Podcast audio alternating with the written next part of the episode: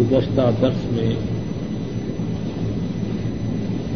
بات یہاں تک پہنچی تھی کہ اللہ رب العالمین سورت فاتحہ پڑھنے والے کو جواب دیتے وہ ایک آیت پڑھتا ہے، اللہ مالک الملک، اس کا جواب دیتے اب جو بات ارض کرنی ہے وہ یہ ہے کہ سورہ الفاتحہ کی فضیلت میں اس کے علاوہ اور کیا ہے؟ ایک تو یہی بہت بڑی فضیلت ہے کہ بندہ سورہ الفاتحہ پڑھے اور اللہ مالک الملک ہر آیت کے اختتام پر اس کو جواب دیں کہ میرے بندے نے میری تعریف کی، میرے بندے نے میری حمد و ثنا بیان کی، میرے بندے نے میری بزرگی بیان کی۔ یہ آج آدھی میرے لیے، آدھی میرے بندے کے لیے، اور میرے بندے کے لیے وہ ہے جو اس نے سوال کیا۔ اور پھر اختتام پہ کہنا کہ یہ میرے بندے کے لیے ہے، اور میرے بندے نے مجھ سے جو سوال کیا میں نے اس کو ادا کیا۔ یہ بہت بڑی فضیلت ہے۔ اس کے علاوہ بھی سورہ الفاتحہ کی فضیلت میں کئی احادیث وارد ہوئی ہیں۔ انہی احادیث میں ایک حدیث صحیح بخاری میں ہے۔ حضرت ابو سعید بن المعلہ حضرت ابو سعید بن المعلہ رضی اللہ تعالی عنہ۔ وہ بیان کرتے ہیں۔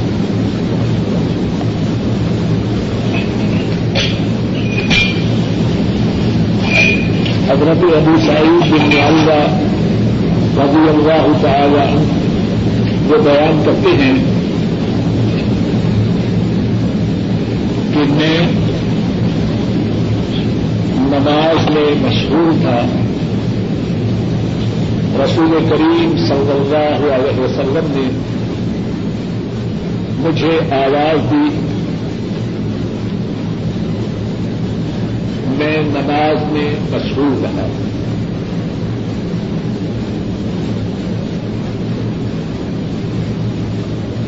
حضرت صلی اللہ علیہ وسلم کی خدمت میں حاضر ہوا۔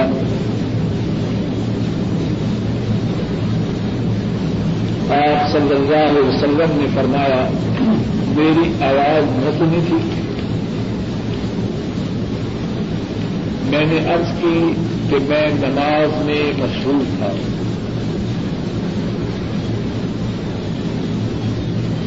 آپ نے فرمایا، کیا تم نے اللہ کا یہ فرمان نہیں سنا؟ اس تجیب اللہ رسول کی دادات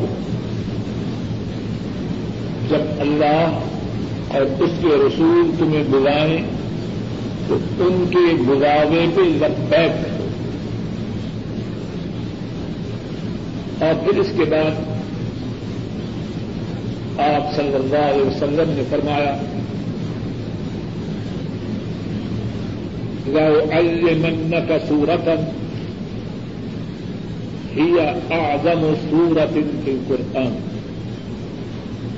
لو المن کا سورتن ہی آدم سورت ان قرآن میں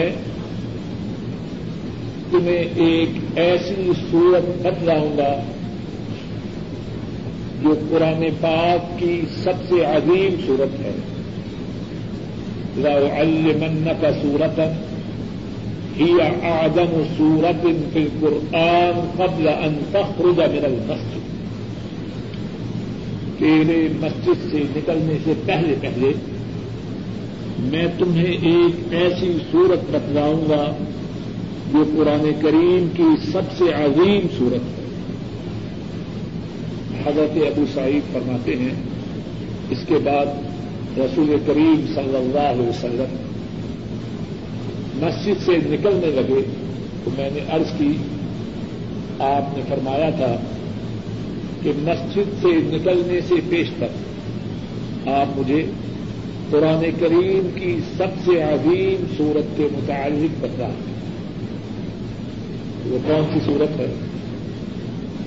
آپ صلی اللہ علیہ وسلم نے فرمایا الحمد للہ رب العالمین هي السبع المثاني والقرآن العظيم الذي أوتيته فرمایا، وہ سورت جو قرآن کریم کی سب سے عظیم صورت ہے وہ الحمد للہ رب العالمین ہے۔ سب النسانی ہے۔ مقصود کیا؟ کہ قرآن کریم کی جو سب سے عظیم صورت ہے، وہ سورہ الفاتحہ ہے۔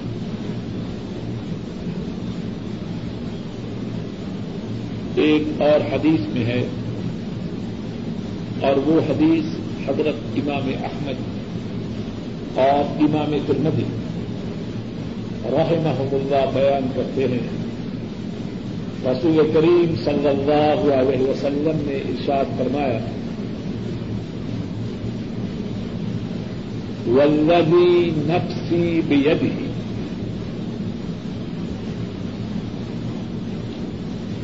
ما انزلت في التوراة ولا في الإنجيل ولا في الدبور ولا في الفرقان مثلها أو كما قال صلى الله عليه وسلم. آپ نے فرمایا کہ سورہ الفاتحہ وہ ہے، قسم ہے اس کی ذات، قسم ہے اس کی ذات کی، جس کے قبضہ قدرت میں میری جان ہے۔ اس ایسی صورت نہ تورات میں تھی، نہ انجیل میں تھی، نہ زبور میں تھی اور نہ ہی قرآن کریم میں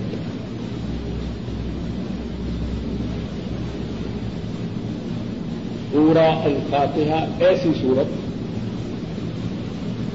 نہ تورات میں تھی، نہ انجیل میں تھی، نہ زبور میں تھی اور نہ ہی قرآن کریم میں تھی۔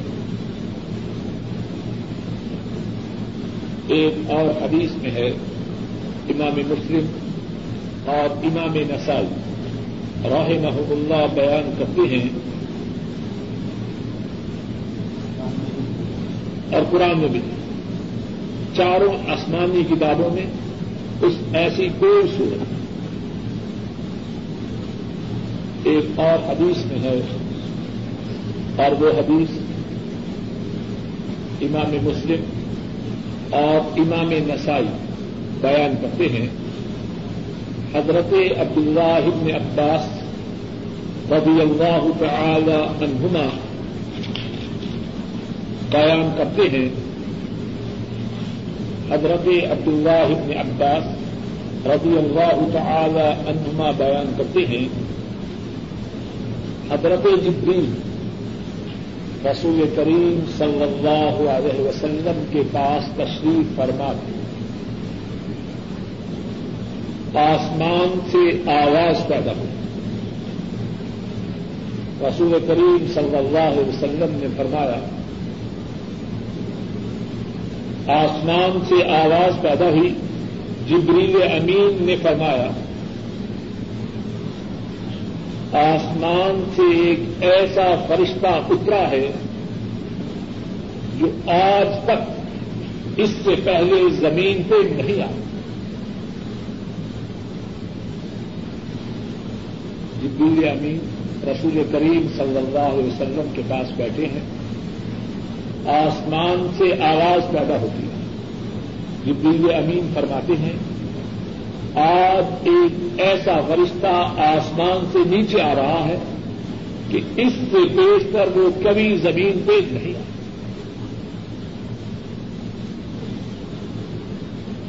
وہ فرشتہ رسول کریم صلی اللہ علیہ وسلم کے پاس پہنچتا عرض کرتا ہے، آپ ان دو نوروں کے متعلق بشارت قبول کیجیے۔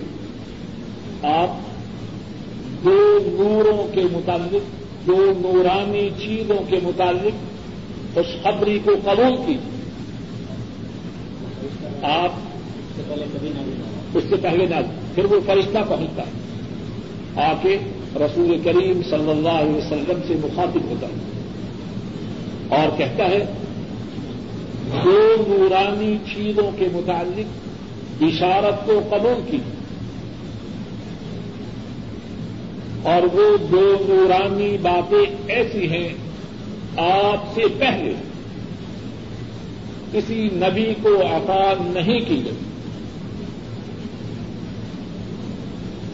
اور وہ دو نورانی باتیں آپ سے پہلے کسی نبی کو عطا نہیں کی گئی۔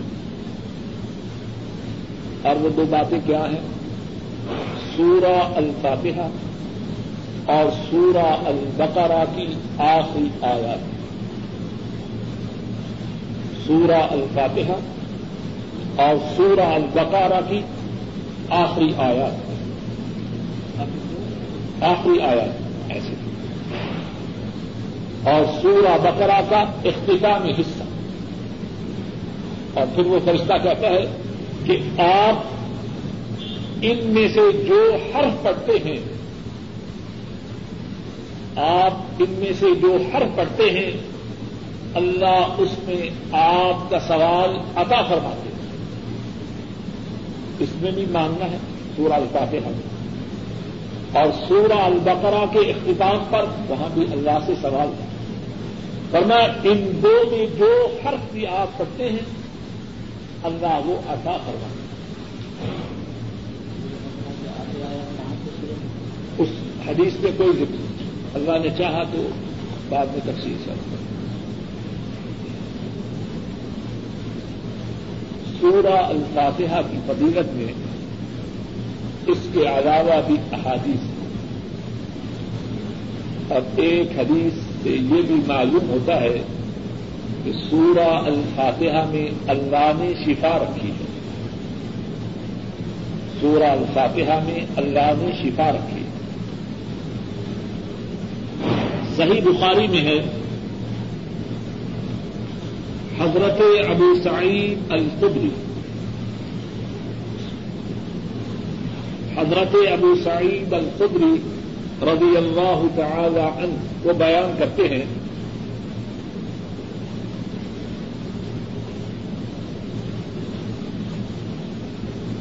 ہم سفر میں تھے،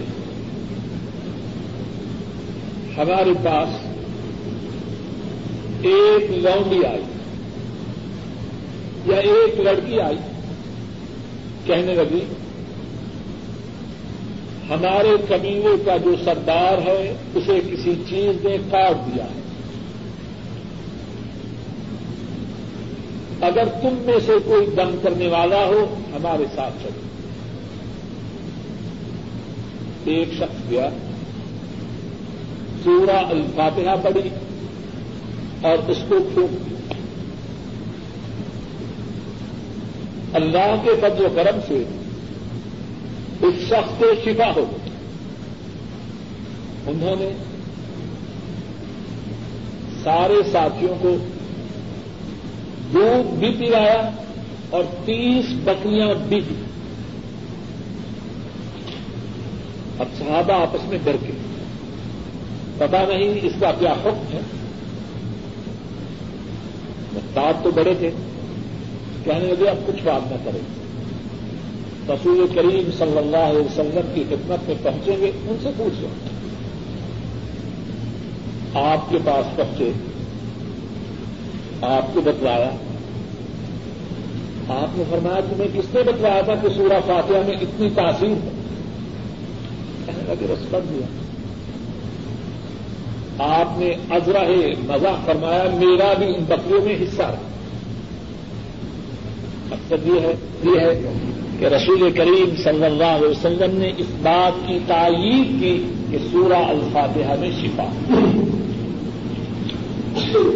بات کا خلاصہ یہ ہے کہ سورہ الفاتحہ کی فضیلت میں کئی ایک احادیث آئی۔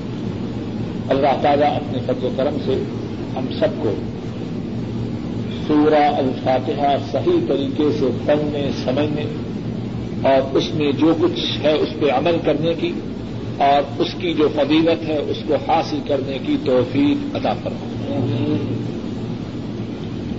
بسم الله الرحمن الرحيم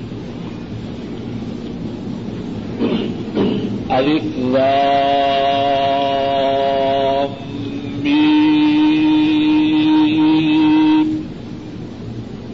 ذلك الكتاب لا ريب فيه، هدى للمتقين. الذين يؤمنون بالغيب ويقيمون الصلاة ومما رزقناهم ينفقون.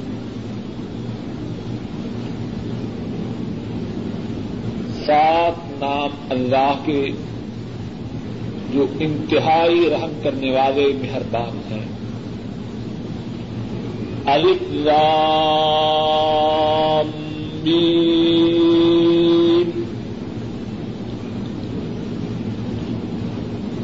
یہ جو حروف ہیں، ان کو حروف مقدعات کہتے ہیں۔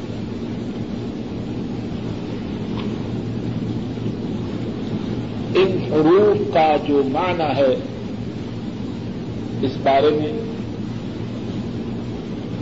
سب سے صحیح بات یہ ہے، اللہ عالم بے مرادی ان کا معنی اللہ ہی بہتر جانتے ہیں۔ اللہ ہی ان کا معنی بہتر جانتے ہیں۔ اس کے علاوہ بھی علماء نے ان حروف کے معانی کے بیان میں بہت کچھ کہا ایک بات جو ان حروف کے متعلق کہی گئی ہے، اور وہ بات بڑی عمدہ ہے، وہ یہ ہے کہ بعض صورتوں کے ابتدا میں ان حروف کا وجود ایک چیلنج ہے۔ بعض صورتوں کے ابتدا میں ان حروف کا وجود اللہ کی طرف سے ایک چیلنج ہے۔ اور وہ چیلنج یہ ہے دنیا کے لوگوں تم میں سے کچھ لوگ یہ سمجھتے ہیں کہ یہ کتاب آسمانی کتاب ہے۔ ذرا سامنے تو آؤ، یہ کتاب کیسے بنی؟ میم۔ انہی حروف سے یہ کتاب مرکب ہے۔ یاسین کا یا، عین، صاد۔ یہ جو حروف ہیں، حروف تحجی جن کو آپ کہتے ہیں، ان سے مل کے یہ کتاب بنی اگر تم سمجھتے ہو، یہ کتاب آسمانی نہیں، زمینی ہے تو تم بھی زمین پہ ہو۔ تم بھی اس کے مقابلہ میں کتاب لا کے لکھا۔ بعض صورتوں کے ابتدا میں ان حروف کا وجود چیلنج ہے ساری انسانیت کے لیے۔ اگر تمہیں اس کتاب کے رب کی طرف سے ہونے میں شک ہے، اس کے مقابلہ میں تم کتاب لا کے دکھا یہ کتاب حروف کا مرکب حروف سے مل کے بنی ہے۔ اور تم بھی اپنے اشعار میں، اپنی نثر میں، اپنی کلام میں، اپنی گفتگو میں انہی حروف سے بات کرنا بناتے ہیں اگر یہ انسانی کتاب ہے اور تم بھی انسان ہو تو بنا کے دکھا اور قرآن قریب کا یہ چیلنج جب سے نازل ہوا تب سے ہے اور آج تک۔ اور قیامت تک قرآن کریم میں اسی چیلنج کو کئی ایک مقامات پہ دہرایا گیا۔ سورہ ہود نکالیے۔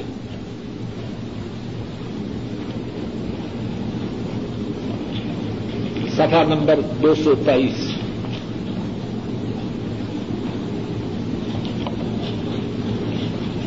دائیں طرف پہلی آئی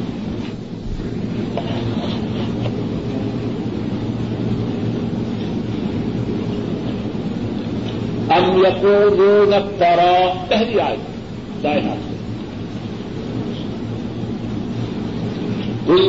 تو بے اشر قل فأتوا بعشر سور مثله۔ فأتوا بعشر سور مثله مفتريات۔ وادعوا من استطعتم من دون الله إن كنتم صادقين۔ أم يقولون افتراه کیا وہ کہتے ہیں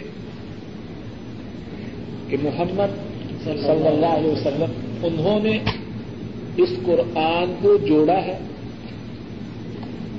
ام یقولون افترا۔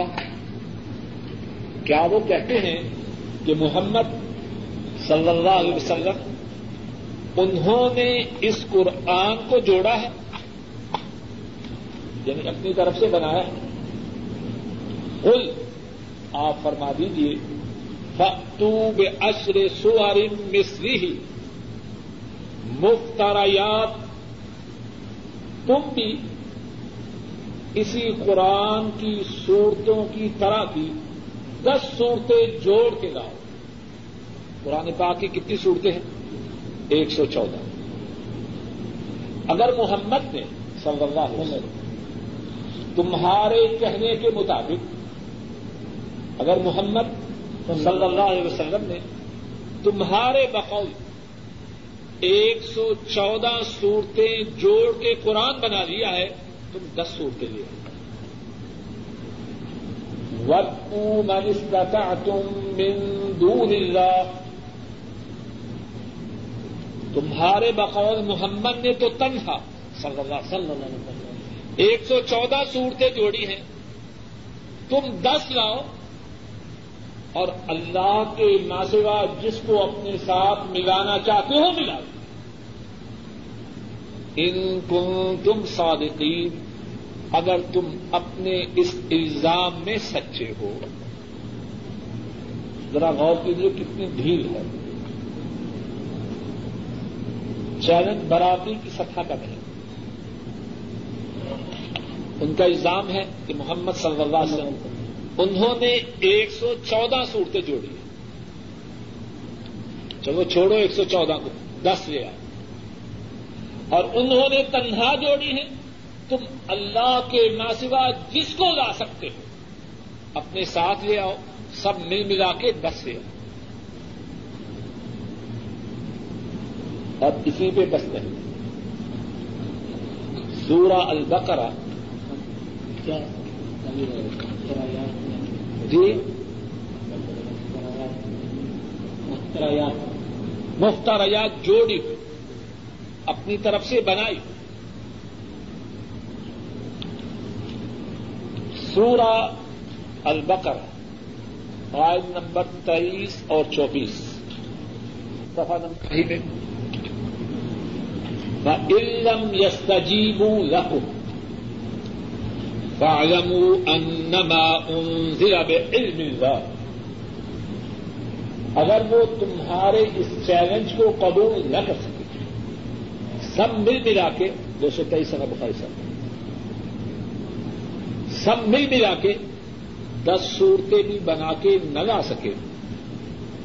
فعلم تو یہ بات سمجھ لو، انما انزل بعلم اللہ کہ یہ قرآن کریم اللہ کے علم سے نازل کیا گیا۔ اللہ الہ اللہ اور یہ بھی جان لو کہ اللہ کے ماسوا کوئی معبود۔ بحل ان تم مسلمون۔ بس کیا ہو تم ماننے والے؟ اس چیلنج کے قبول کرنے میں ناکامی کے باوجود اب بھی ماننے والے ہو کہ نہیں اور دوسرے مقام پہ سورہ البقرہ سفا چار آج نمبر تیئیس اور چوبیس۔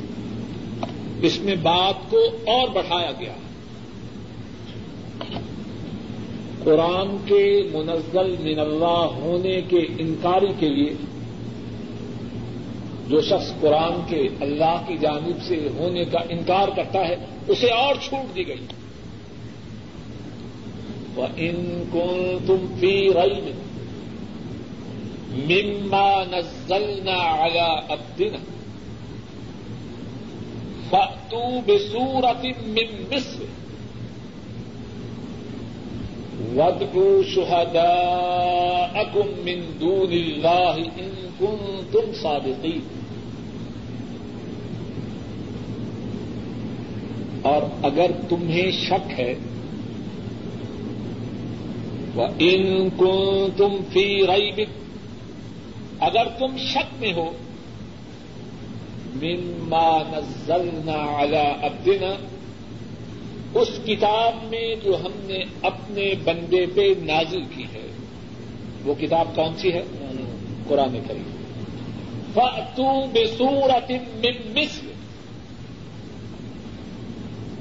اس قرآن کی مانند کتنی صورتیں لاؤ ایک۔ ایک سو چودہ کے مقابلے میں۔ ایک ہی لاؤ۔ اشرف صاحب، بات واضح وقت شہدا اکم مندو اللہ اور بلاؤ اپنے ساتھیوں کو، اپنے گواہوں کو۔ من دون اللہ جو اللہ کے مسئلہ جنوں میں ہوں، انسانوں میں ہوں، جن میں سے۔ اللہ کی ناسبا جس کو لا سکتے ہو، لے آؤ۔ اور کتنی صورتیں لاؤ؟ ان کن تم صادقین، اگر تم اپنے شک میں سچے ہو۔ اور بات کو چھوڑا نہیں یہاں۔ علم تفالو بس اگر تم نہ کر سکے، کیا نہ کر سکے؟ ایک سورت قرآن کریم کی ایک سو چودہ صورتوں کے مقابلہ میں نہ لا سکے اور پھر ایک اور پیش گوئی کی اور یہ بھی قرآن کریم کی صداقت کا زندہ موضوع ہے۔ ولن تفالو اور تم ہرگز ایک سورت بھی نہ لا سکو۔ چیلنج بھی کیا ہے۔ اور اس چیلنج کا جو نتیجہ ہے، اس کو پہلے سے بیان بھی کر دیا۔ ولن تفالو تم سب مل کے قرآن کریم کے ایک قرآن کریم کی ایک سو چودہ صورتوں کے مقابلہ میں ایک صورت بھی نہ لا سکتے اب یہ چیلنج کتنے سال سے ہے؟ چودہ سو سے زیادہ سال سے۔ چودہ سو نو ہے۔ قریباً چودہ سو سال سے۔ اور یہ جو آیت ہے وہ چھپی ہوئی آیت ہے، یہود نسارا ہندو، مجوسی بوزی بہت سے لوگ قرآن کریم سے واقف ہیں۔ عربی جاننے والے بڑے یہود ہیں۔ عربی دان بڑے عیسائی ہیں، بڑی کتابیں لکھی ہیں۔ اس چیلنج سے بھی واقف ہیں، عربی زبان سے بھی واقف ہیں۔ لیکن کسی مائی کے لال کو یہ ضرورت نہیں ہوئی کہ یہ کہہ سکے کہ میں یا میرے ساتھی قرآن کریم کے مقابلہ میں ایک صورت لا ان کی دشمنی میں کوئی شک و شبہ نہیں۔ اور اس چیلنج کے اس چیلنج سے ان کی آگاہی سے بھی کچھ شک نہیں قرآن کریم کا ترجمہ کتنی زبانوں میں ہوا ہے اور کتنے غیر مسلموں نے کیا لیکن قرآن کریم کا زندہ، ہمیشہ باقی رہنے والا ثبوت ہے۔ قرآن کریم کی صداقت کا ہمیشہ باقی رہنے والا ثبوت ہے۔ ولن تک کہ تم قرآن کریم کی صورتوں کے مقابلہ میں ایک صورت بھی نہیں لا سکتے۔ فتق النار التي وقودها الناس والحجار وعدت للكافرين۔ جب تم قرآن کریم کے مقابلہ میں ایک صورت بھی نہیں لا سکتے، تو اس آگ سے بچ جاؤ، جس کا ایندھن انسان اور پتھر ہیں اور وہ کافروں کے لیے تیار کی گئی ہے تو بات یہ ارض کر رہا تھا، الف میم۔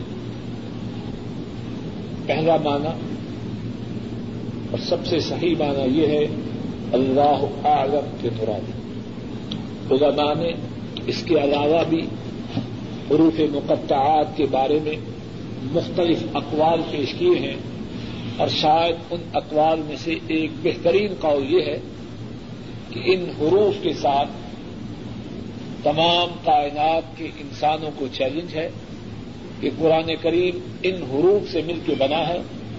اگر تم سمجھتے ہو کہ یہ آسمانی کتاب نہیں، تو تم بھی انہی حروف سے قرآن کریم کے مقابلہ میں مکمل قرآن یا دس صورتیں یا ایک ہی صورت لا کے بتلا ذالکل کتاب لا ریب فی ادل للمتقین۔ ذالک، اس سے مراد ہے وہ۔ وہ کتاب، الکتاب کتاب۔ وہ کتاب، الکتاب کتاب۔ یہ بات کتنی دفعہ گزر چکی ہے کتاب نکیرا الکتاب، انمار۔ کتاب کامن نون الکتاب پراپر اور مسلمانوں کے ہاں جب الکتاب کہا جائے، دی بک، تو اس سے مراد قرآن کریم ذالکل کتاب وہ کتاب لا ریب فیہ، اس میں شک ہے للمتقین سراپا ہدایت ہے. ادل للمتقین سراپا ہدایت ہے پرہیزگاروں کے متقی پرہیزگار، متقین، پرہیزگار. لل متقین واسطے پرہیزگاروں کے پہلی بات اس آدمی ہے لاوک وہ قرآن کریم قریب ہے یا دور؟ تو پھر وہ کہنا، اس سے کیا مقصد؟ ذالک کتاب وہ کتاب قرآن پاک تو قریب ہے۔ واللہ اعظم شاید حکمت یہ ہے کہ اگرچہ یہ قرآن کریم اپنے وجود میں ہمارے قریب ہے لیکن اپنے مقام و مرتبہ میں بہت بلند ہم بھی کہتے ہیں، وہ سامنے بیٹھ، وہ وہ۔ مقصود کیا ہوتا ہے؟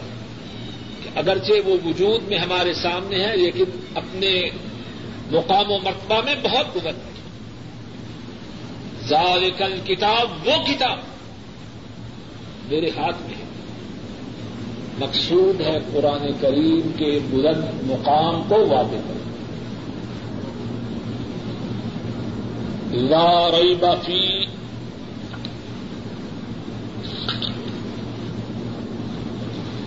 اس میں کوئی شک نہیں۔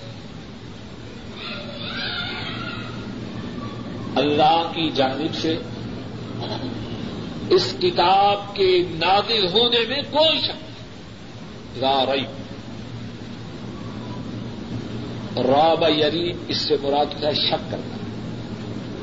حدیث شریف میں ہے دا یوری بک اراما نا یوری بک دا یوری بک اراما یا یوری بک جس بات میں شک ہو، اس کو چھوڑ دو۔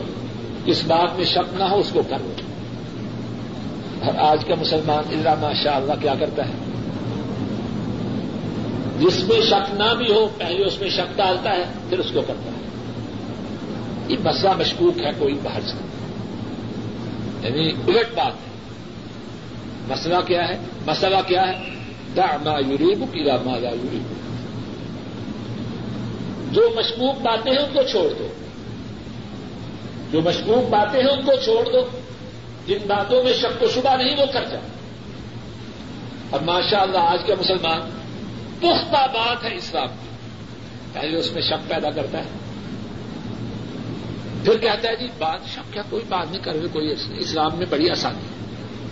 یعنی اسلام نہیں، وہ موم کی ناک ہے، جیسے چاہا وہ مال خیر راب علی راب یری گورئی بن اس سے برات ہے شک رئی بفی اس میں کوئی شک نہیں۔ کیا مقصد؟ اس کتاب کے منزل من اللہ ہونے میں اللہ کی جانب سے نازل ہونے میں کوئی شک نہیں۔ سفا چار سو پندرہ نکالیے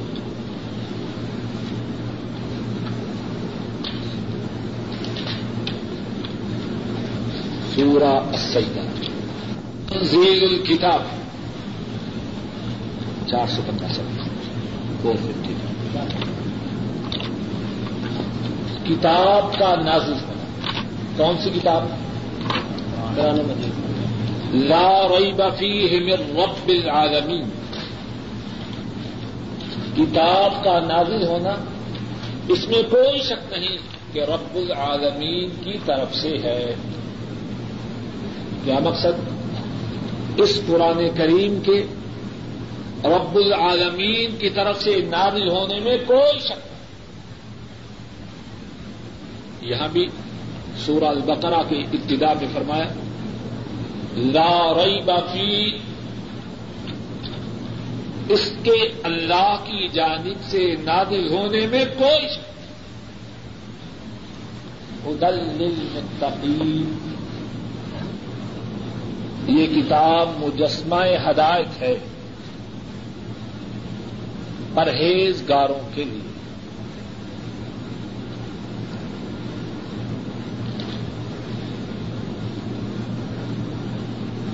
پرہیزگار کون ہے علماء نے اس کی کتنی ہی تعریفیں بیان کی ہے ان میں سے ایک تعریف یہ ہے، پرہیزگار وہ ہے جو شرک سے، بدعت سے اور اللہ کی نافرمانی سے دور رہے وہ متقی پرہیزگار وہ ہے جو شرک فسق اور بدعت سے بچے۔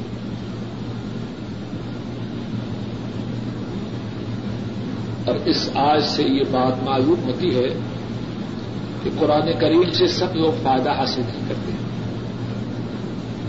بچنے والے، اللہ سے ڈرنے والے، پرہیزگار بننے والے، وہ اس کتاب سے فائدہ حاصل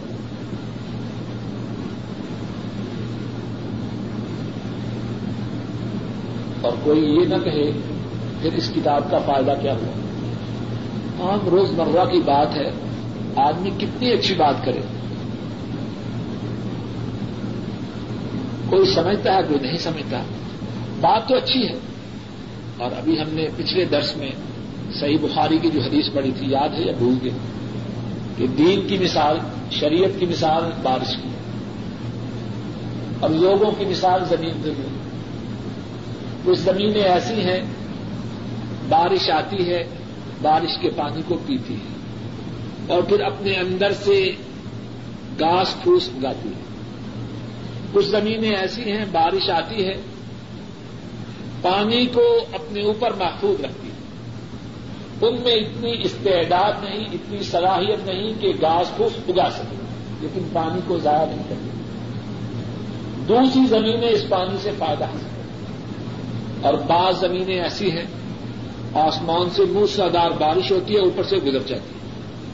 نہ پانی کو پیتی ہیں اور نہ کسی دوسری زمین کے لیے محفوظ ہے اب کیا جو زمینیں نہ پانی پیتی ہیں، نہ محفوظ رکھتی ہیں، اس میں بارش کا قصور ہے؟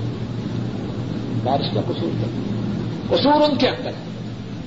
قرآن کریم اس میں خیر ہے، اس میں رشت ہے، اس میں ہدایت ہے۔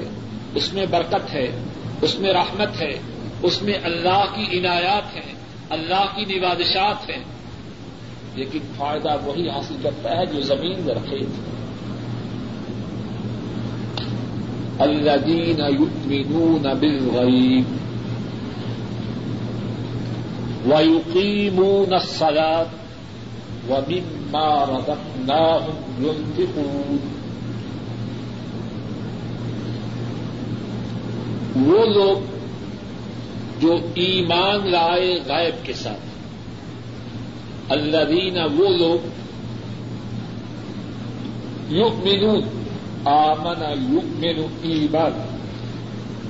اس سے مراد ہوتا ہے ایمان لانا یقین کرنا۔ اور اسی سے ہے مؤمن، ایمان لانے والا۔ الذین یؤمنون بالغیب۔ وہ لوگ جو غیب پر ایمان لاتے ہیں۔ غیب سے کیا مراد ہے؟ وہ چیز جو آنکھوں سے پوشیدہ ہے، اللہ تعالی۔ اللہ تعالی کی ذات، اللہ کی صفات، فرشتے۔ پہلے رسول، پہلی کتابیں۔ قیامت کا دن۔ قبر۔ قبر میں جو کچھ ہوگا، تقدیر۔ سب چیزیں ہمارے لیے غائب ہیں۔ الذین یؤمنون بالغیب۔ اللہ کا شکر ہے کہ جب اللہ نے یہ فرمایا کہ یہ کتاب متقیوں کے لیے سراپا ہدایت ہے، تو بات کو یہی بند نہیں کی۔ اگر کسی کے دل میں جذبہ پیدا ہو کہ متقی بنے اللہ رب العزت نے متقیوں کے اوصاف کو بیان کر دیا۔ تاکہ جو متقی بننا چاہے وہ ان اوصاف کو اپنا لے اور متقی بن جائے۔ پہلا وش کیا ہے؟ غیب پر ایمان ہے۔ اب سوال یہ ہے کہ اب سوال یہ ہے، غیب پر ایمان، کیا اس سے مراد صرف یہی ہے کہ آدمی کہہ دے جی آمن تو بھی غیب تو بات کرتے ہیں۔ یا آمن تو بلّہ میرا اللہ پہ ایمان ہے۔ غیب پہ ایمان اس پہ ختم نہیں مثال کے طور پر ایمان بالغیب یہ ہے کہ اللہ پہ ایمان ہو۔ اللہ پہ ایمان کا کیا مقصد ہے؟ اللہ پہ ایمان کا مقصد یہ ہے کہ یقین ہو کہ اللہ مالک الملک مجھے دیکھ رہے ہیں۔ اللہ کے جو وعدے ہیں وہ سچ ہیں۔ اللہ کی جو وعیدے ہیں وہ سچ ہے اللہ کی جو قدرت ہے وہ برحق۔ اللہ کے وعدوں پہ یقین ہو۔ اللہ کی وعیدوں پہ یقین ہو۔ اللہ کی قدرت پہ ایمان ہو۔ اگر دعوی ہے ایمان بن غیب کا، اللہ پہ ایمان کا۔ اللہ کے وعدوں پہ یقین نہیں، یہ شخص اپنی ایمان بالغیب کے دعوی میں جھوٹا ہے۔ ایمان بالغیب کا دعوی ہے۔ اللہ کی قدرت پہ اعتقاد نہیں، یہ شخص اپنے ایمان بالغیب کے دعوی میں جھوٹا ہے۔ صحابہ کرام جو صحیح معنوں میں متقین تھے، صحیح معنوں میں ایمان بالغیب لانے والے تھے، ان کی کیفیت کیا تھی؟ کئی مثالیں ہوں دو صرف پیش کرتا ہوں، بات سمجھنے کے لیے۔ حضرت ابو مسعود رضی اللہ تعالی عنہ خود فرماتے ہیں ان تو اگرے کو ممنوع کر لی۔ میں اپنے ایک غلام کو مار رہا تھا۔ میں اپنے ایک غلام کو مار رہا تھا۔ ابو مسعود۔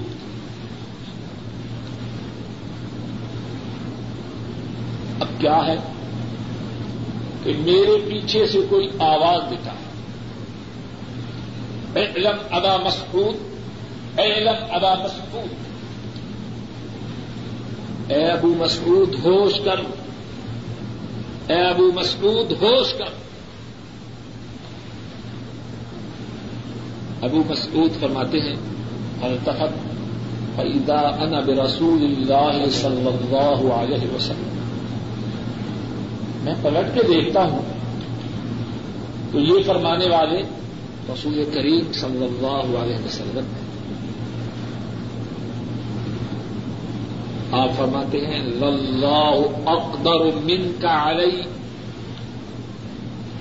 اے ابو مسعود، اللہ نے جو قدرت، اللہ کو دیکھا، انہوں نے بھی نہیں، ہم نے بھی نہیں دیکھا۔ لیکن اس بات کا کیا اثر ہوتا ہے؟ فوراً عرض کرتے ہیں، ہوا لوجہ اللہ میں اس غلام کو اللہ کو راضی کرنے کے لیے آزاد کرتا ہوں۔ اس کو مارنا تو دور کی بات اس غلام کو آزاد کر کے اپنے رب کو راضی کرنا چاہتا اللہ کی قدرت تو یقین ہے۔ اور بعض روایات میں ہیں، خود فرماتے ہیں، فما ضرب تو منظور کر لی اس کے بعد مجھ میں یہ جرت نہیں رہی اپنے کسی غلام پہ اپنے ہاتھ کو اٹھا سکوں۔ یہ طاقت ہی نہیں ہے کہ میں اپنے کسی غلام کو مار سکوں۔ کیا سبب تھا؟ ایمان بل غائب تھا۔ ایمان بل غائب تھا کہ اللہ موجود ہے اور اللہ قادر ہے ایمان بل غائب تھا کہ اللہ موجود ہے اور اللہ قادر ہے۔ ایک مثال اور سنی۔ قرآن کریم میں اللہ تعالی فرماتے ہیں، چوتھا پارا اس کی ابتدا ہے۔ رن تنال البر حتى تنفقوا مما تحبون۔ اس وقت تک نیکی نہ پاؤ گے۔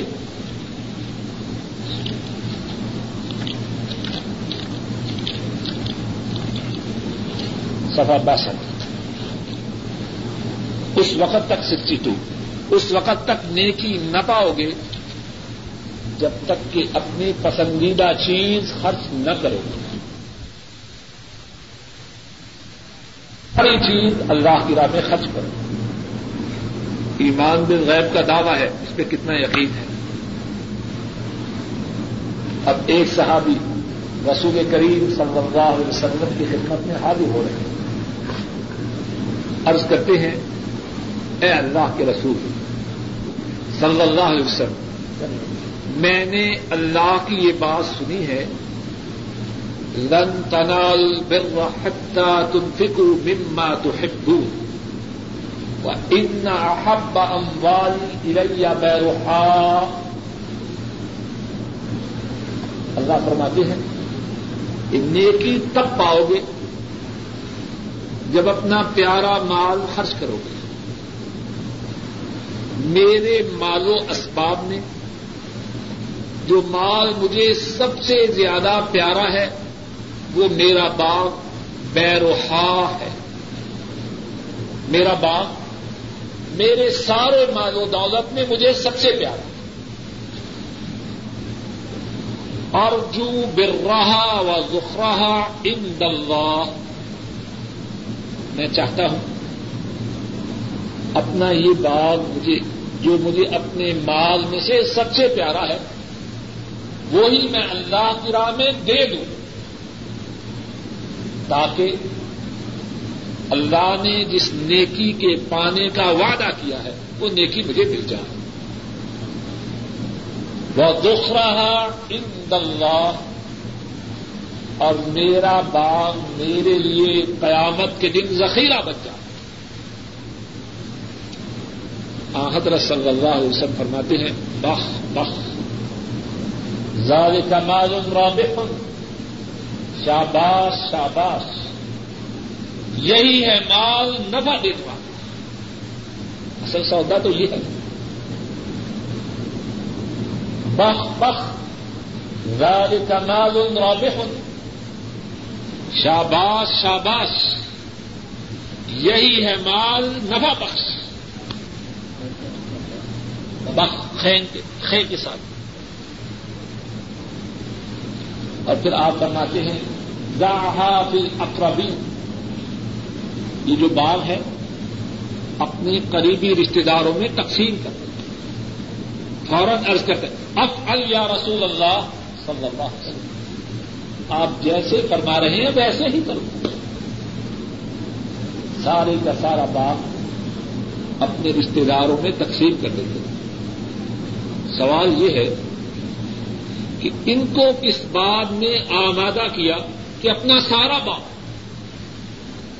دو لمحے میں اپنے ہاتھوں سے چھوڑ کس چیز ایمان بھی گئے اللہ پہ ایمان تھا۔ اللہ کے وعدہ پہ یقین تو متقین کا پہلا وصف کیا ہے؟ اللہ دین بالغیب۔ وہ لوگ جو غیب پر ایمان لاتے ہیں اللہ سے دعا ہے اپنے فضل و کرم سے مجھے اور آپ سب کو صحیح معنوں میں متقی بنائے اور ہم سب کو ایمان بالغیب عطا فرمائے۔ اللہ رب العزت اپنے فضل و کرم سے ہم سب کی تمام پریشانیوں کو دور فرمائے نیک حاجات کو پورا فرمائے گناہوں کو معاف فرمائے۔ ہم سب کے والدین پہ رحم فرمائے، جن کے والدین فوت ہو چکے ہیں، ان کے گناہوں کو معاف فرمائے، ہمارے بیوی بچوں پہ رحم فرمائے، ہمارے بیوی بچوں کو ہماری آنکھوں کی ٹھنڈک بنائے، ہمارے بہن بھائیوں پہ رحم فرمائے اور جو فوج چکان ہیں، ان کے گناہوں کو معاف فرمائے۔ اللہ ہمارے دل ہم سب کو رزق حلال و فراخ عطا فرمائے۔ ساری زندگی اپنے ماں سوا نہ کسی کے سامنے جھکائے اور نہ کسی کا محتاج بنائے۔ آخر دعوانا ان الحمد للہ رب العالمین۔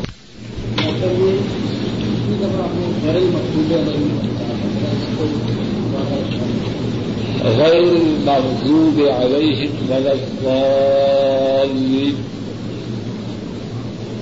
غیر سے مراد نہ۔ المغضوب جن پہ غضب۔ ہوا المغضوب، ان پر غضب ہوا علیہم، ان پر۔ غیر المغضوب علیہم، نہ ان پر غضب ولد اور نہ وہ گمراہ جو مانا لا کا وہی غیر۔ اور ممزوب سے مراد یہودی اور غالین ان کے مراد عیسائی۔ یہودیوں اور عیسائیوں کی راہ نہیں، ان کی راہ جن پر آپ کا انعام ہوا۔ اور بدقسمتی یہ ہے کہ ہمارے بہت سے پیسے، وہ کون سے ہیں؟ یا یہودیوں کے یا عیسائی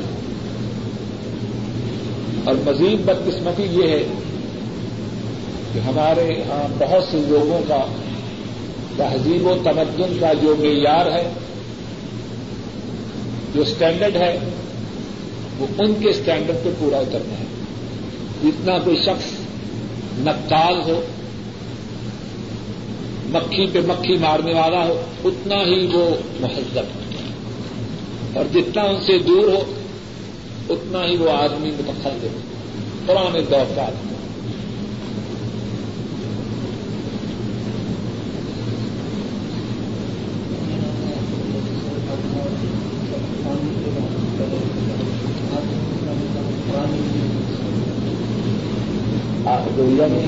یعنی اس کے یہ تو ہے پرانا یہ تو ادارن تو پاک کا یعنی مقصد یہ ہے کہ قرآن میں اس کے مقابلے کی کوئی سورہ بکرا کی فضیلت میں ایک اور حدیث ہے، بلکہ ایک سے زیادہ جسے میں آج نہیں کر سکا۔ نہیں، سورہ بکرا اس کی فضیلت میں بھی بڑی احادیث ہے بھول گیا آج کرنے ابھی کر دیتا ہوں۔ ایک حدیث میں ہے سورہ، توجہ سے سنیے، یہ ساری باتیں ضرورت کی ہیں، لیکن یہ بہت زیادہ ضرورت کی حضرت صلی اللہ علیہ وسلم نے فرمایا، اپنے گھروں کو قبرستان نہ بناؤ۔ اپنے گھروں کو قبرستان نہ بناؤ۔ کیسے؟ یعنی ان میں سازو گانے بجانے کا سامان نہ ہوگا تو قبرستان بن جائے بعض لوگ ایسے ہیں، بچے جاتے ہیں اسکول میں اور بچے جن گھروں میں گانے بجانے کا سامان نہ ہو، باقی بچے کہتے ہیں کتنے مسکین ہیں بےچارے ہیں بالکل مسکین ہیں۔ وہ سمجھتے ہیں کہ جو مسکرت ہے، وہ ان کے لیے ہے جن کے گھروں میں یہ سامان ہے۔ فرمایا، اپنے گھروں کو قبرستان نہ بناؤ۔ جس گھر میں سورا بکرا پڑی جاتی ہے، اس گھر کے شیطان قریب نہیں آ سکتے اپنے گھروں کو قبرستان نہ بناؤ۔ ہر وہ گھر جس میں سورا بکرا کی تلاوت ہو۔ شیطان اس گھر کے قریب نہیں آتا۔ اور ایک دوسری حدیث میں ہے کہ ہر چیز کی بلندی ہوتی ہے۔ اور قرآن کریم کی بلندی سورہ البقرہ اور پتا ہے سورہ البقرہ قرآن پاک کی سب سے لمبی سورت ہے۔ اور فرمایا، اگر رات کے وقت سورہ البقرہ گھر میں پڑی جائے تین دن تک، شیطان اس گھر کے قریب نہیں آتا۔ صبح کے وقت پڑی جائے تین دن تک شیطان اس گھر کے قریب نہیں جاتا عام طور پر کتنے گھروں میں یہ شکوا ہوتا ہے کہ گھر میں یہ ہے، گھر میں وہ ہے، گھر میں وہ ہے۔ اس کے لیے جو بہترین علاج ہے، ان میں سے ایک یہ ہے کہ اس گھر میں سورا البقرہ کی تلاوت کی جائے۔ اور بحثیت مسلمان کے ہمارا یقین ہے کہ بہترین علاج وہ ہے جو انہوں نے بتلایا ہے، جو اپنی طرف سے نہیں بتلاتے، آسمان والے کی طرف سے بتلاتے۔ جن گھروں میں کوئی تکلیف ہو، پریشانی ہو اس قسم کی، ان کے لیے بہترین علاج ایک یہ ہے کہ ان گھروں میں سورا البقرا کی تجارت ہے۔ اس کے علاوہ اور باتیں بھی ہیں۔ اس میں ان دونوں حدیث میں پوری سورا البقرا کا ذکر ہے۔ اپنی طرف سے بات کرتا ہوں، اللہ تعالی ٹھیک ہو۔ اگر کوئی شخص ساری نہ پڑھ سکے، تو ایک سے زیادہ دن پڑھ، جتنی پڑھ سکے۔ اگر ساری نہیں، تو چلو جتنی پڑھ سکے اتنی صحیح اور دوسری یہ ہے کہ آدمی تنہا نہ پڑے اپنے بیوی بچوں کو بھی اس کام پہ لگائے۔ یعنی سارا بوجھ آدمی خود ہی نہ نہ اٹھائے۔ جی؟ نشا کے ساتھ۔ سب کو اس کام پہ لگائے۔ خیر و برکت جو آئے گی وہ صرف باپ کے لیے نہیں، بچوں کے لیے بھی آئے گی، بیوی کے لیے بھی آئے گی۔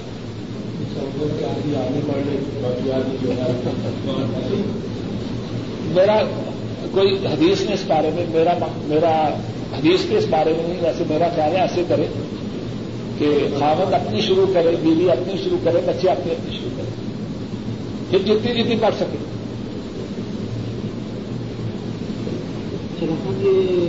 کہاوت ہے کہ جس گھر میں جگ وغیرہ کا اثر ہو تو چالیس دن یہ پڑی جائے تو میرے جو حدیث ثابت ہے یہ ہے میرے گھر کہ جس گھر میں سورہ البقرہ پڑی جائے اس گھر کے شیطان قریب نہیں جائے اور دوسرے حدیث میں ہے ایک رات پڑ جائے تین دن تک قریب نہیں آتا ایک صبح پڑ جائے تین دن تک قریب نہیں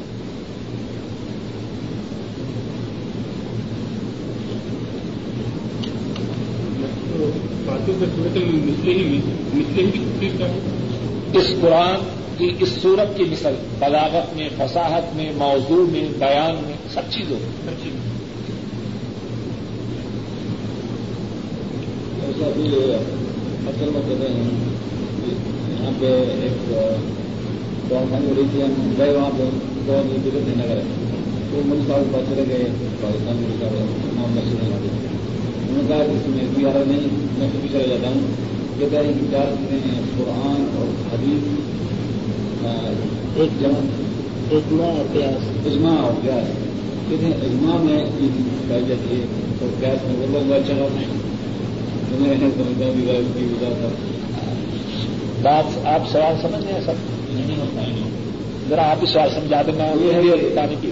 یہ کئی لوگ کہتے ہیں کہ اگر کوئی مسئلہ قرآن و حدیث میں پایا جائے تو وہ یہ اجماع وہ کہتے ہیں کہ اس کے علاوہ بھی اور چیزیں ہیں یعنی اجماع اور قیاس۔ میں پائی جائیں تبدیلی مطلب صحیح ہے اس کے لیے کرنا چاہیے۔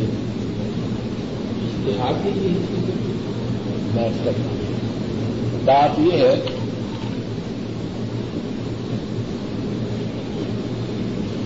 رسول کریم صلی اللہ علیہ وسلم نے ارشاد فرمایا، مستدرک حاکم میں یہ حدیث ہے، حضرت عبداللہ ابن عباس رضی اللہ تعالی عنہ بیان کرتے ہیں۔ رسول کریم صلی اللہ علیہ وسلم نے ارشاد فرمایا ترقت فيكم ما ان اختصمتم به لن تضلوا ابدا. کتاب اللہ و سنت رسوله صلی اللہ علیہ وسلم. او كما قال صلی اللہ آپ نے فرمایا، میں تم نے دو چیزیں چھوڑ کے جا رہا ہوں۔ اگر تم نے ان دو کو مضبوطی سے تھامے رکھا، تو گمراہ نہیں ہو۔ اور ان دو میں پہلی جو ہے وہ قرآن کریم ہے، دوسری جو ہے وہ میری سنت ہے۔ بات یہاں تک۔ اب کچھ باتیں ایسی ہیں جو نئی پیدا ہوتی ہیں، جو اس وقت موجود نہیں تھی جہاں تک عبادات کا تعلق ہے، یہ تب بھی تھی اب بھی ہے۔ ان کے بارے میں قرآن و سنت سے باہر جانے کی ان کوئی ضرورت ہی نہیں۔ قرآن پاک تب پڑھا جاتا تھا یا نہیں؟ یا پڑھنے کی ضرورت تھی یا نہیں؟ گھر میں برکت کی ضرورت تھی یا نہیں؟ لوگ مرتے تھے کہ نہیں؟ یعنی وہ باتیں جو تب موجود تھی اور اب بھی موجود ہیں، ان بارے میں کتاب و سنت سے باہر دیکھنے کی بھی ضرورت ہے۔ وہی رک جاتا اب کچھ مسائل ایسے ہیں جو تب تھے ہی نہیں یہ آپ لاؤڈ اسپیکر اس کے بارے میں دیکھنا ہے کیا کیا جائے کیونکہ تب تو لاؤڈ اسپیکر نہیں تھا۔ اس کے بارے میں یہ ہے کہ کتاب و سنت کی روشنی میں اتحاد کیا جائے۔ دیکھا جائے اب نئی چیز ہے کتاب و سنت کی روشنی میں اس کا کیا حکم۔ اور اگر اس حکم کے بارے میں تمام امت کا اتفاق ہو جائے، اس کو اجماع کریں اب اسی طرح کتنے، اب ہے آنکھ، ایک آدمی کی دوسرے آدمی کو دینا تب یہ صورت نہیں تھی۔ اب اس کے بارے میں اتحاد کرنا ہے۔ اب کیا کیا جائے؟ لیکن جو عبادات ہیں، تب بھی تھی، اب بھی ہیں۔ حالات تب بھی تھے، اب بھی ہیں۔ ان کے متعلق اتحاد کا دروازہ اب ان بند ہے۔ یہ بات سنیں نا اب مثال کے طور پر یہ قرآن خانی جو ہے، یہ اتحاد کے دائرے سے باہر ہے۔ قرآن تب بھی تھا۔ جو مقاصد اب ہے تب بھی تھے۔ عید میراد النبی ہے مثال کے طور پر۔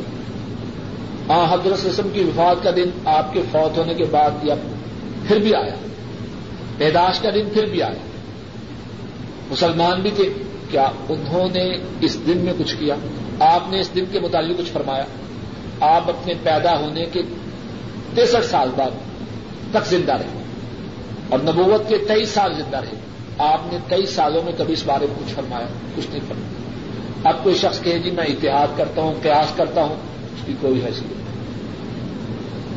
اجماع یہ ہے کہ سب علماء ایک بات پہ متفق ہو جائیں۔ اب اگر کہ جی قرآن خانی پر اجماع ہے، پہلی بات یہ ہے کہ قرآن خانی ان مسائل میں سے نہیں جن میں اتحاد خیاس یا اجماع ہو۔ اتحاد، قیاس ہو۔ دوسری بات یہ ہے کہ اجماع کا کیا مقصد ہے؟ سب علماء متفق ہو تو کیا قرآن خانی جو کرتے ہیں، سب علماء اس کو متفق ہیں؟ اس کو متفق نہیں۔ اور یہ جو ہے نا، اتحاد و قیاس وغیرہ، یہ ان مسائل میں ہوتا ہے جو نیک ہو قرآن خانی میں تو کوئی نئی بات بات سمجھ میں آ گیا آپ کو بھی بات کیا ایک مثال دیتے ہیں اس چیز کی نماز جو ہے یا دوسرے کلر میں کے زمانے میں بادمات نہیں بنتی بالکل ٹھیک۔ ہے یہ بڑا اچھا سوال ہے۔ ایک مثال دیتے ہیں کہ جمعے کی جو دوسری نماز اذان ہے یہ بھی دوسرے کلر کے زمانے میں دونوں اچھے سوال یہ کیوں جاری رکھا گیا اور دوسری چیزوں کو منع کرتے ہیں؟ بالکل ٹھیک ہے۔ بڑے اچھے سوال ہیں۔ پہلا سوال آپ سب کے لیے واضح ہے کہ رسول کے آپ یعنی ان کا مقصد دوسرے لفظوں میں آپ ہر وقت چیختے ہیں۔ کہ کتاب و سنت کتاب و سنت تراوی میں آپ کو کتاب و سنت یاد نہیں۔ رسول کریم سسم نے صرف تین دن تراوی کی نماز پڑھائی۔ آپ کیوں سارا سارا مہینہ پڑھاتے؟ اس کا جواب اسی حدیث میں ہے، جس حدیث سے تین دن کی تراوی ثابت ہے۔ حضرت سب نے تین دن تراوی پڑھائی، اس کے بعد جو دن آیا، مسجد میں اتنے صحابہ آئے کہ مسجد تنگ ہو گئی۔ مسجد تنگ ہو گئی۔ آپ اندر موجود رہے، باہر تشریف نہ لائے۔ مائی صاحبہ حضرت عائشہ رضی اللہ تعالی عنہا ان سے دریافت کیا کیا بات ہے؟ وہ کیوں جمع ہے؟ حضرت عائشہ عرض کرتی ہیں، اس لیے جمع ہے کہ آپ تشریف لائیں اور ان کو آتی نماز پڑھائیں۔ آپ فرماتے ہیں، میں ان سے غافل نہیں۔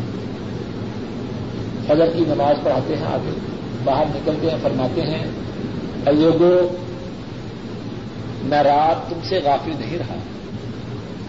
اگر تم بیدار رہے ہو تو میں بھی بیدار ہوں۔ لیکن میں اس ڈر سے باہر نہیں نکلا کہ تمہارے شوق و ذوق کی وجہ سے کہیں ایسا نہ ہو کہ تم پر تراوی کی نماز فرق ہو جائے۔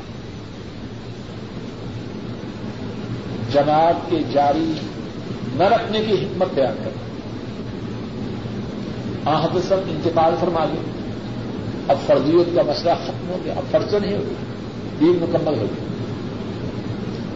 پہلی تو یہی دلیل کافی ہے کہ اس وقت سارا ما جماعت کے ساتھ نہ پڑھنے کا جو سبب ہے، وہ رسول قریب سے خود بیان کرنا اور دوسرا یہ ہے کہ جماعت کے ساتھ تراوی پڑھنے کی فضیلت بھی بیان کرتے ایک حدیث میں ہے، حضرت ابو ذر رضی اللہ تعالیٰ نے فرماتے ہیں کہ جو حضرت ابو ذر رضی اللہ تعالیٰ عنہ فرماتے ہیں کہ رسول کریم صلی اللہ علیہ وسلم نے فرمایا، جو شخص امام کے ساتھ قیام رمضان کرے اور اس وقت تک امام کے ساتھ رہے جب تک امام نماز سے فارغ نہ ہو جائے، اسے ساری رات قیام کا ثواب ملتا ہے۔ اس حدیث سے کیا معلوم ہے؟ یہی حدیث کافی ہے۔ یا رسول کریم رسم امام کے ساتھ تراوی کی نماز پڑھنے کی فضیلت بیان کر رہے ہیں۔ اور یہ ترغیب دے رہے ہیں کہ تب تک ویسے نہ کرو، جیسے بعض لوگ دو پڑھی تو آدھی سب کی سکے چار پڑھی تو باقی آدھی کی سکے حدیث میں ترغیب دے رہے ہیں کہ ابتدا سے انتہا تک امام کے ساتھ تراوی پڑھی یہی حدیث کا تھا۔ اور جاری نہ رکھنے کا سبب بھی بیان کر دیا۔ دوسری بات یہ ہے کہ سنت سے یہ بات ثابت ہے کہ خلافہ راشدین جو بات کریں خلافہ راشدین، اور وہ قرآن و سنت کے مخالف نہ ہوں، امت کے لیے وہ بھی حجت ہے۔ علیکم بسنتی و سنت خلافہ اراشدین المحدین میری سنت کو لازم پکڑو، اور خلافہ راشدین مہدیین کی سنت کو لازم پکڑو۔ فاروق اعظم رضی اللہ تعالیٰ انہوں نے حضرت ابئی ابن قاب اور تمیم داری کو حکم دیا کہ وہ لوگوں کو گیارہ رقط آٹھ تراوی اور تین وقت پڑھا اور اس وقت سے تراوی جماعت کے ساتھ جا فاروق اعظم رضی اللہ تعالیٰ ان کا حکم آ گیا اور ان کا حکم، ان کا عمل کتاب و سنت کے منافع۔ یہاں یہ بات سمجھی تھی اس بات پہ ہم میں ہمیشہ زور دیتا ہوں۔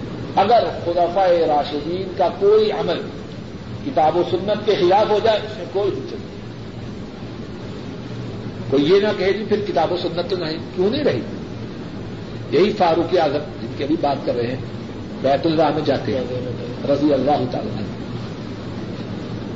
وہاں جا کے کہتے ہیں، صحیح بخاری میں حدیث ہے کہ آج بیت اللہ میں کتنا سونا چاندی ہے۔ وہ میں نے تقسیم کر کے چھوڑنا ہے۔ اللہ نے چاہا تو اس درس میں جو پرسوں ہے ان شاء اللہ حضرت عمر رضی اللہ تعالیٰ کے متعلق اس تفصیل سے تذکرہ ہو۔ یہ واقعہ میں اسی دن کے لیے محفوظ رکھتا ہوں۔ ایک اور واقعہ سناتا ہوں۔ صدیق اکبر کا، رضی اللہ تعالیٰ ایک چور آتا ہے۔ اس نے پہلے دو مرتبہ چوری کی۔ اس کا ایک ہاتھ کاٹا ہوا ہے، ایک پاؤں کاٹا ہوا ہے۔ چوری کی وجہ سے۔ اب تیسری مرتبہ چوری کی۔ صدیق اکبر رضی اللہ تعالیٰ بڑے رحم دل آج سب نے خود فرمایا ارحم و امتی بھی امتی ابو بکر۔ میری امت میں امت کے ساتھ سب سے زیادہ مہربانی کرنے والے صدیق رضی اللہ تعالیٰ۔ فرماتے ہیں، میں اس کا ہاتھ دوسرا کیسے کاٹوں؟ اس کو کون استرجا کروائے گا؟ اس کی حوائج ضروریہ کو کون پورا کروائے گا؟ اس کی حواج ضروریہ کو کون پورا کروائے گا؟ اب اپنی تبھی نرم دلی کی وجہ سے فرماتے ہیں کہ اس کا ہاتھ نہیں کاٹا جائے گا۔ کون فرما رہا ہے؟ سدھی کے خلیفت و رسول اللہ صلی اللہ علیہ وسلم۔ پہلے خلیفہ ہے۔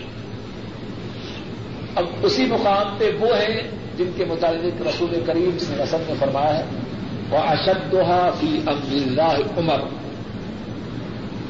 میری امت میں اللہ کے دین کے بارے میں سب سے جو سخت ہے وہ عمر ہے۔ رضی اللہ وہ فرماتے ہیں اسنت الید ایسی دین۔ رسول کریم سسن کی سنت یہ ہے کہ چور تیسری مرتبہ چوری کرے اس کا ہاتھ کاٹا جائے۔ آپ کون ہوتے ہیں؟ صدیق اکبر رضی اللہ تعالیٰ اسی وقت فرماتے ہیں اسنت الید اگر سنت ہاتھ کاٹنا ہے تو ہم اسی کے سامنے سر تصویر کم کریں بات جو جو میں بات کر رہا ہوں، اس سے یہ نہ سمجھا جائے کہ سنت کے مقابلہ میں کسی کی چلے گی اس کے مقابلہ میں کسی کی نہیں چلے۔ گی لیکن جس بارے میں سنت میں منع نہ کیا گیا۔ جس بارے میں سنت میں منع نہ کیا گیا ہو، اگر خلافہ راشدین میں اس بات کے کرنے کا کوئی حکم دے یا کرے، تو اس میں اچت اسی طرح وہ جو دوسری اذان ہے، وہ کس نے دی؟ حضرت عثمان رضی اللہ تعالیٰ اور وہ بھی خلافہ راشدین میں ایک ہے۔ اور انہوں نے کہا کہ اب لوگ کثرت ہو گئے ہیں۔ بہت مسلمان ہیں دوسری اذان کی جدا۔ ہے تو اس اعتبار سے اس اذان کی حیثیت ہے۔ اور یہ جو اختیار ہے اسے خلفاء راشدین تک پہنچے اور ان کو جو اختیار ملا ہے وہ بھی سنت سے ملا۔ علیکم بے سنتی و سنت خلفاء راشدین المحمود لوگ مدینہ کی آبادی میں بہت اضافہ ہو گیا۔ دور دور تک لوگ آنے والے تھے۔ اور ایک اذان سے جو ٹھیک طور پہ اطلاع نہ ہو سکتی تو انہوں نے اذان شاید مسجد سے باہر ایک مکان پر اس کے لیے بندوبست کیا کہ وہاں اذان ہو تاکہ لوگ جمع ہو جائیں۔ اور زیادہ سے زیادہ لوگ جمعہ کے پاس۔ اس طرح کی غریب میں کہتے ہیں کہ ہم ساری زمانے میں پڑی گئی۔ یہ بھی صحیح ہے۔ کتنا آپ ذرا دیکھیے کتنی بات دور کی رائے ہے یعنی پہلی بات یہ ہے کہ رسول کریم سے سب نے کتنی پڑھی ہے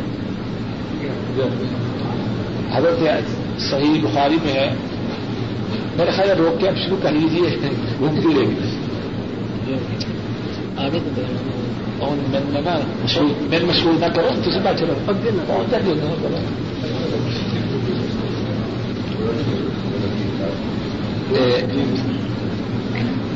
یہ بیٹا صحیح بخاری میں ہے، حضرت عائشہ رضی اللہ تعالی عنہ۔ مجھ سے پوچھا گیا کہ رسول کریم وسلم کی نماز کتنی تھی۔ انہوں نے رمضان میں آپ کی نماز کتنی تھی؟ حضرت عائشہ نے فرمایا کہ آپ کی نماز رمضان اور غیر رمضان میں گیارہ رقم تھی۔ آفترابی تین تک گھر کی شہادت۔ تین رقم تین رات جو آپ نے جماعت کروائی، وہ بھی آٹھ تھے اور بھی تھے۔ اس واضح رہنمائی کے ہوتے ہوئے شک و شبہ کی، شک و شبہ کی گنجائش اسی لیے بڑے بڑے حقی ربا نے یہ فرمایا ہے کہ اس بات کی تصدیق کرنے میں کوئی شک نہیں کہ رسول کریم صلی اللہ علیہ وسلم کی نماز تراوی آٹھ فقط تھی۔ فیض الباری، صحیح بخاری کی شرح ہے۔ مولانا انور شاہ کشمیری رحمت اللہ علیہ، انہوں نے بخاری شریف پڑھاتے ہوئے جو شرح بیان کی، اسی کو لکھا گیا۔ اس میں ہے رامنا سم تصویر ان تراوی ہوں صلی اللہ علیہ وسلم کا نسمان آتی مربت اس بات کے ماننے میں کوئی چارہ نہیں کہ آپ کی تراوی آپ کی نماز تراوی آٹھ فقط تھی اور ادھر تھی۔ بات پہلے یہی ختم دوسری بات یہ ہے کہ محتا امام مالک میں ہے کہ حضرت عمر رضی اللہ تعالی عنہ نے تمیم داری اور ابئی بن کام کو حکم دیا کہ آٹھ رقب تراوی اور تین دن پڑھا۔ تیسری بات کہ لوگوں نے پڑھی۔ یعنی اب ہر شخص فیصلہ کر سکتا ہے کہ اسے کون سی بات پسند ایک رسول قریب سسم کا پھر آپ کا عمل، پھر فاروق اعظم کا حکم۔ پھر اس کے بعد لوگوں نے پڑھی اب جو کسی کا دل پسند کرے، وہ کر لے